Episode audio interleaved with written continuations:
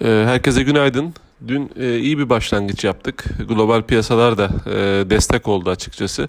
E, ama günü yatay seviyede kapattık. 1432 seviyesinde. Geçtiğimiz gün yani aslında önemli bir haber akışı yoktu. Piyasaların odağında Perşembe günkü TCMB faiz kararı var. Ve Çarşamba günü de ABD'de enflasyon verisi açıklanacak. Dolayısıyla hani bunlar bu beklentilerle piyasanın hareket ettiğini görüyoruz.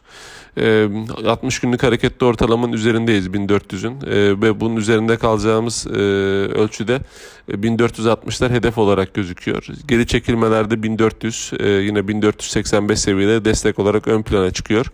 Bankacılık sektörüne giriş olduğunu gördük, para girişi olduğunu gördük.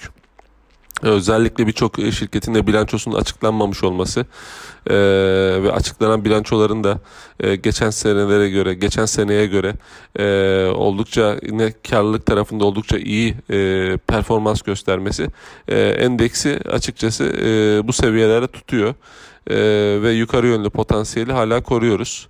E, Amerika'daki duruma baktığımız zaman orada da endekslerin iyi seviyelerde olduğunu görüyoruz. Altyapı tasarısı e, onaylanması bekleniyor. 1 trilyon dolarlık.